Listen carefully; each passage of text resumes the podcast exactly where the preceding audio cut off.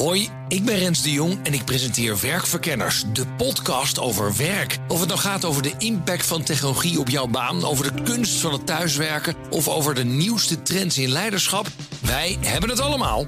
Luister iedere dinsdag om 3 uur naar BNR of wanneer maar wil op je favoriete podcastplatform. Werkverkenners wordt mede mogelijk gemaakt door Prescan. Prescan, ga voor je gezondheid.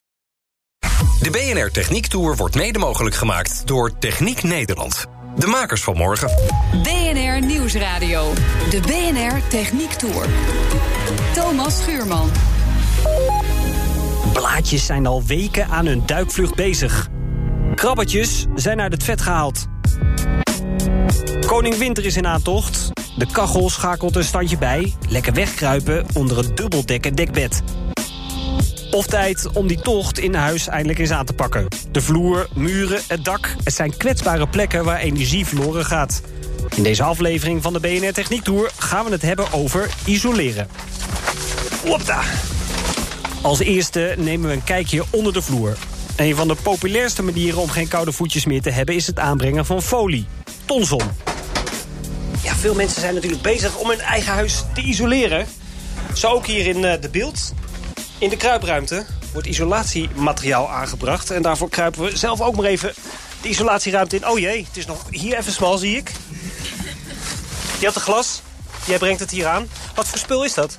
Nou, het is eigenlijk gewoon uh, kunststoffolie met een aluminium toevoeging. En het is, uh, de, de, werking is eigenlijk de lucht die hier al is. Die komt in de luchtkussens te hangen.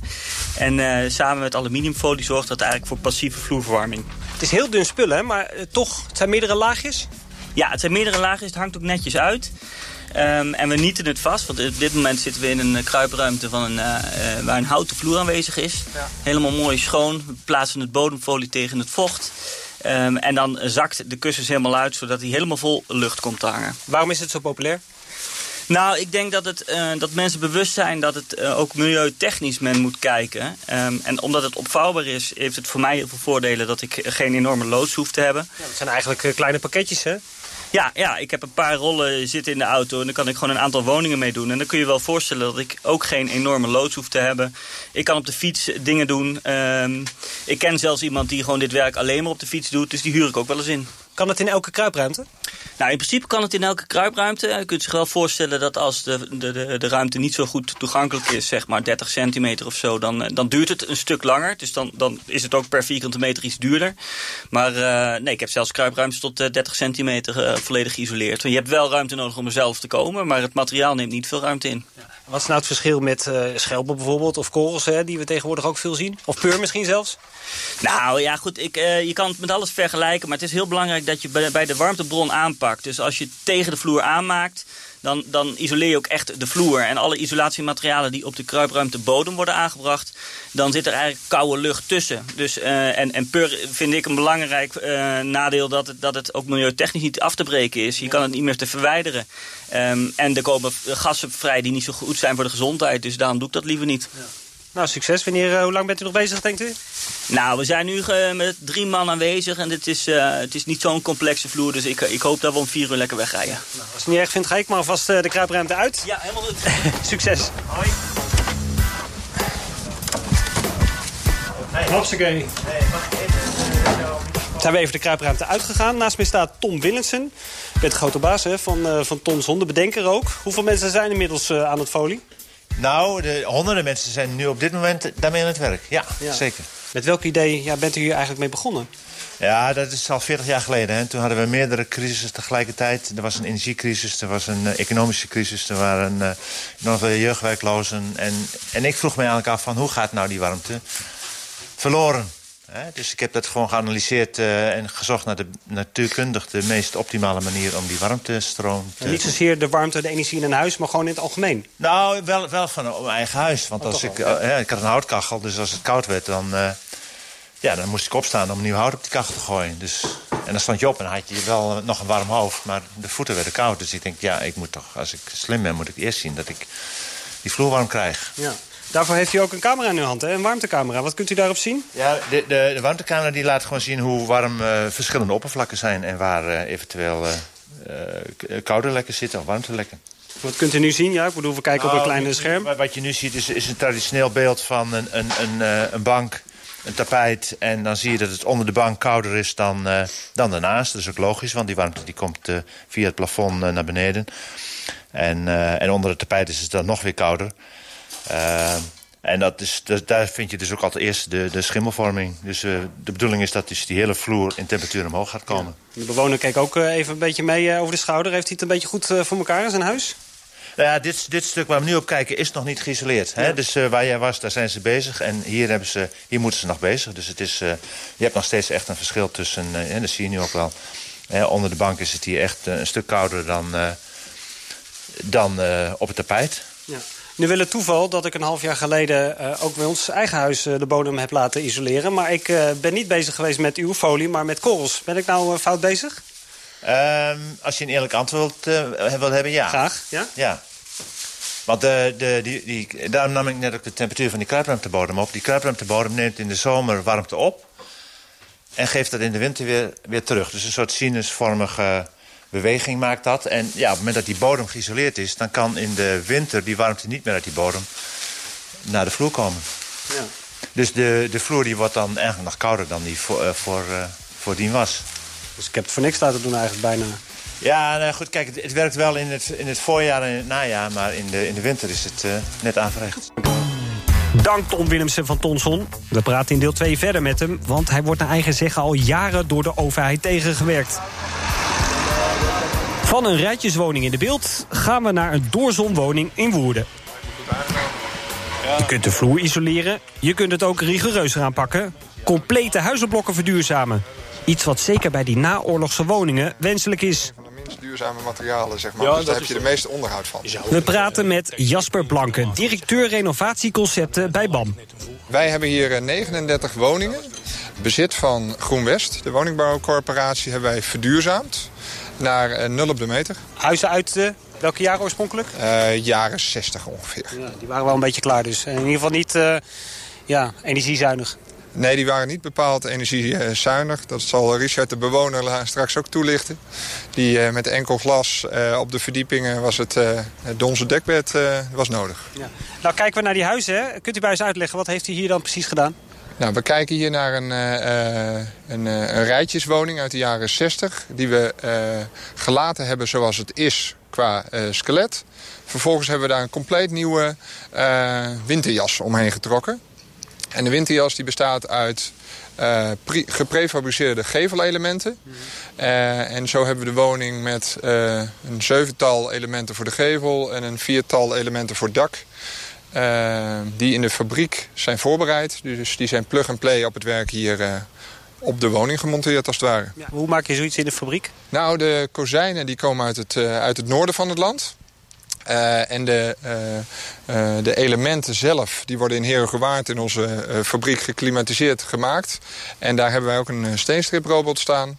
Waar de steenstrips, waar je hier naar zit te kijken, gemonteerd worden met de robot. Ja, hoe snel gaat zo'n ding? Ik denk dat die wel een paneel, een element of 16 per dag kan. Dat kan de mensen niet bijhouden. Nee hoor.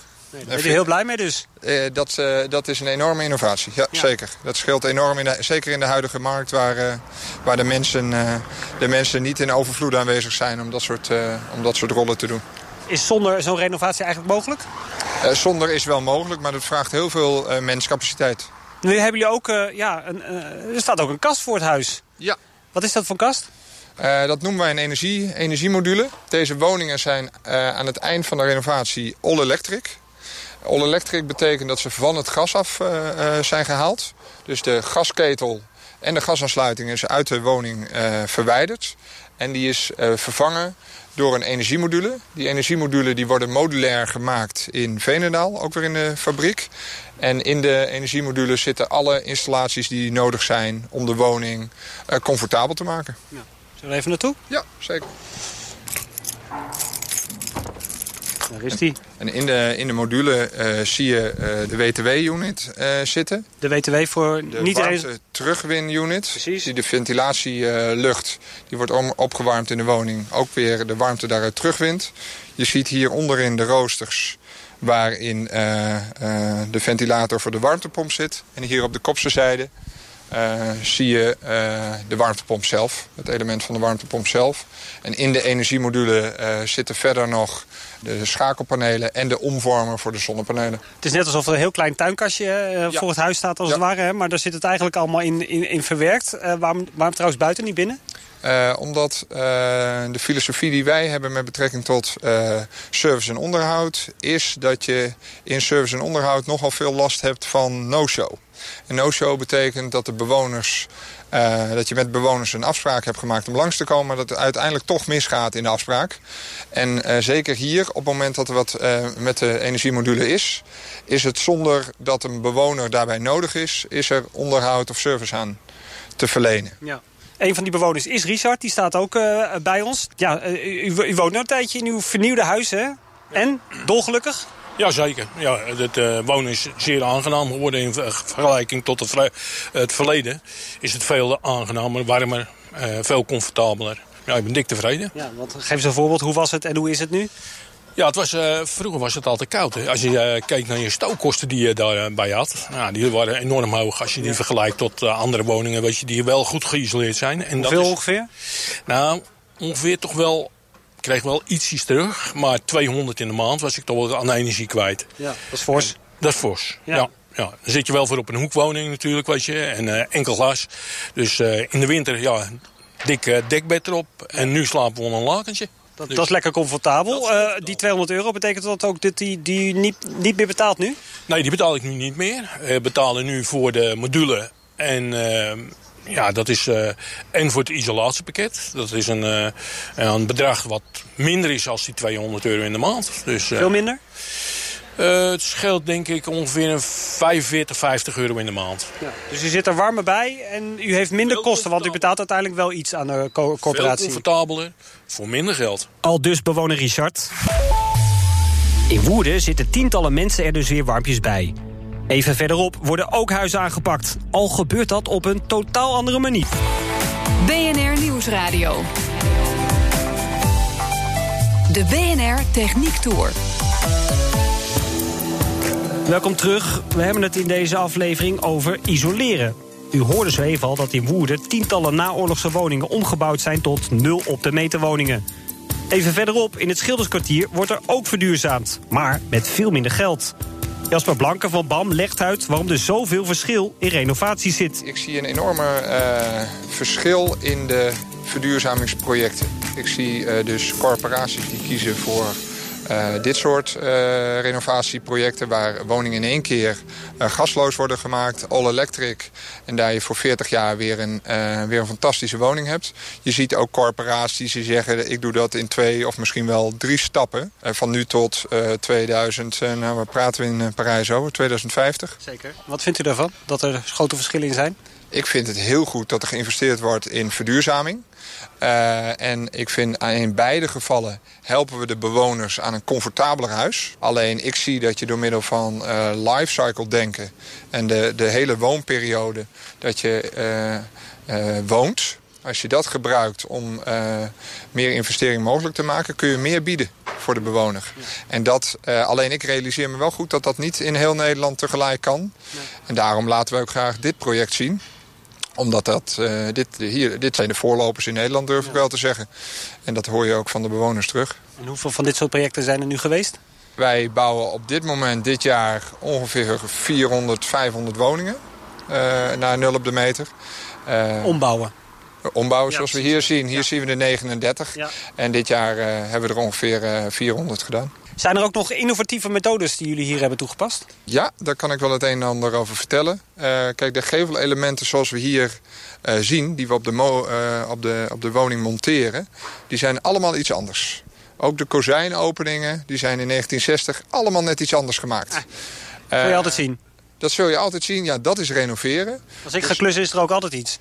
Ja, dat, is herken... dat is herkenbaar. dat, is herkenbaar. dat heb ik thuis ook. wat we hier doen, is uh, dat we alle woningen inscannen. Uh, en vervolgens dat in onze computerapparatuur met uh, BIM 3D visualiseren. En dat sturen we vervolgens naar de fabriek die de prefab-elementen maakt. Ja. En welke innovatie we nu mee bezig zijn... is dat we door middel van een drone kunnen wij dat inmeten in één keer doen. Wat inmeten? De woning inmeten zoals die was. Want het, het komt als, als winterjas. Uh, de een koopt een L en de ander koopt een XL, zeg maar. Mhm. We willen toch eigenlijk wel even weten welke maat er om de woning heen moet. Ja. En dat is heel relevant, zodat het echt past. En met uh, prefab elementen heb je altijd een soort van naad. Maar als de naden maar gelijk zijn, dan ziet het er alweer fraaier uit. Waar zou u graag nog een oplossing voor zien? Als ik, als ik in mijn hart kijk, dan ben ik een, een man van de architectuur. En ik uh, realiseer me dat wij, we zijn een prefab, uh, we zijn met energiemodules aan het ontwikkelen, we zijn uh, geïsoleerde daken aan het maken. maar mijn droom is nog wel dat wij nog wat meer architectuur maken. Het kan vrijer, bedoelt u? Het kan. Ik zie hier dat we aan het innoveren zijn. We gaan hier de architectuurprijs van 2020 nog niet meer winnen. Nee, dat zie je bijvoorbeeld in de naden die er nog wel in zitten. Ja, dat, dat heb je met prefab elementen. Ja. Ja. Dank Jasper Blanke van BAM. Het is nogal een puzzel om de energietransitie in de bebouwde omgeving voor elkaar te krijgen. Willen we in 2050 CO2-neutraal wonen? Jonathan Rijtsma is van Stroomversnelling. Een non-profit organisatie die alle betrokken partijen samenbrengt. En ik ben dan verantwoordelijk voor het thema industrialisatie. En ik richt me op industrieel renoveren. En jullie houden je natuurlijk bezig met die energietransitie, hè? Lukt dat een beetje? Dat is best uitdagend. Het lukt zeker. Uh, een beetje goed op weg, misschien beter gezegd? Nou, we streven er inderdaad naar om uiteindelijk niet meer nodig te zijn. Dat is nog niet aan de orde. Uh, we zijn zeker goed op weg. Ik zie mooie dingen gebeuren. Ja, wat doen jullie eigenlijk? Uh, wat wij graag willen is um, eigenlijk de kwaliteit en de snelheid van de energietransitie vergroten. Nou, dat varieert van het helpen bij de wijkaanpak... tot aan het helpen van um, producenten die echt daadwerkelijk industrieel renoveren. De leden komen uit de keten van gemeenten, corporaties, bouwers en leveranciers. De stroomstelling is opgestart eigenlijk in zo'n beetje rond 2012... rondom uh, eigenlijk het voorzien van woningen met een nieuwe jas. Uh, uh, nul op de meter woningen. Dus dat zie ik als industrieel renoveren. Het offsite produceren van elementen die je onsite plaatst met zo min mogelijk hulpmiddelen. Dat, ja, dat gebeurt al heel veel in Nederland. Er zijn al 6000 uh, renovaties uh, zo uitgevoerd. Uh, 6000 woningen die weer, nou ja, laten we zeggen, gezond, comfortabel en betaalbaar zijn. Ja. op die manier kun je natuurlijk ook makkelijk opschalen. Hè? Dan gaat het allemaal wat sneller als je het aan de voorkant regelt. Is dat aan de voorkant makkelijk te regelen? Dat lukt steeds beter. Ehm, ook daarin proberen wij, wij te helpen als stroomversnelling. Flora en fauna is bijvoorbeeld best een uitdagend traject. dat kan zomaar twee jaar duren om een vergunning of een ontheffing te krijgen... om, om aan die woningen, bestaande woningen, aan de slag te mogen. Met de gedragscode die wij hier ontwikkeld hebben, mede met andere partijen kan je makkelijker aan de slag. En uh, nou, past dat beter in die procedure die je moet doorlopen van idee tot en met oplevering. Ja, zit het hem dus vooral in die wet en regelgeving? Is dat de bottleneck als je ja, die transitie volledig wil doorzetten? Uh, dat is een van de aspecten. Uh, wet en regelgeving klopt, daar werken wij aan. onder andere ook door ja, zeggen, de energieprestatievergoeding die in 2016 mogelijk gemaakt is. Ja. Maar het zit hem ook in nou, gewoon misschien ook wel technische zaken. isolatiematerialen die beter of slanker moet, zouden moeten zijn. fabrieken die slimmer ingericht kunnen gaan worden. Ehm, processen die anders moeten. Maar het zit hem uh, uh, ook wel in uh, misschien financiële innovaties. Financiële innovaties? als, je, als je kijkt naar de energietransitie, dan moet die natuurlijk betaald worden. De vraag is wie gaat dat betalen? En hoe... Net zeggen, ja. ja. En wij houden ons voorlopig nog vast aan de energierekening. Als je kijkt naar een woning, dan heeft hij een energierekening. En als je een, laten we zeggen, een slecht geïsoleerde woning zou hebben... dan zou je theoretisch gezien een hogere energierekening hebben... dan als je een goed geïsoleerde woning hebt. Nou, daar zit een, een delta tussen, een verschil. En met dat geld moet je iets kunnen doen. En dat, uh, ja, dat proberen wij in te zetten. En dat lukt gelukkig ook goed. Ja, wat voor manier dan? we zetten dat onder andere in uh, dat, we, dat we aan bijvoorbeeld bewoners... in dit geval uh, bij bijvoorbeeld huurwoningen... vragen of we dat deel wat eigenlijk bespaard wordt... weer in mogen zetten om de verduurzaming mogelijk te maken. Ja. En dat is dan de EPV, energieprestatievergoeding. Uiteindelijk gaat het erom dat de energielasten gelijk blijven. En dat je met hetzelfde geld meer kunt doen. Volgens Rijtsma moeten we af van wat hij noemt projectdenken. Hij ziet liever productdenken. We waren gewend in Nederland elke keer een plukje uh, woningen beter pakken... en daar iets voor te verzinnen. En we moeten steeds meer toe naar dat we een product ontwikkelen... wat op verschillende woningen toepasbaar kan zijn... maar waar wel een heel groot uh, herhaalbaar onderdeel in zit. Dus van projectdenken naar productdenken. Dat is een belangrijke innovatie die we nu nou ja, zien gebeuren. En dat is niet een technische, hè, dat is meer een procesmatige. Ja, lijkt het me wel lastig.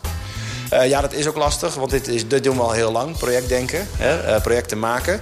Uh, veel bouwers en opdrachtgevers zijn ook gewend zo te denken. Ik heb hier een probleem en ik ga daar zelf ook een oplossing voor verzinnen. En nou, dan is mijn probleem opgelost. en we zullen in de transitie steeds meer na moeten gaan denken... wat is het grotere probleem? En als we nu ergens op innoveren, waar kunnen we dat nog steeds herhalen of meer toepassen? Dus geen mini-innovaties, maar grotere innovaties. In hoeverre zijn jullie eigenlijk een soort ja, polderorganisatie? Ja, we zijn uiteraard wel een polderorganisatie in de vorm van dat we proberen er samen uit te komen op verschillende aspecten. Maar stroomversnelling onderscheidt zich op het volgende vlak. Onze leden zijn geen leden bij ons omdat ze elke dag een ei over de bolletje willen. Onze leden zijn koplopers en die willen uitgedaagd worden. En soms misschien ook wel een vriendelijk uh, schopje onder de billen. Uh, om uh, gewoon weer een stap te maken. En daar helpen we ze bij. Daar willen we zelf ook voor in, ons voor inzetten.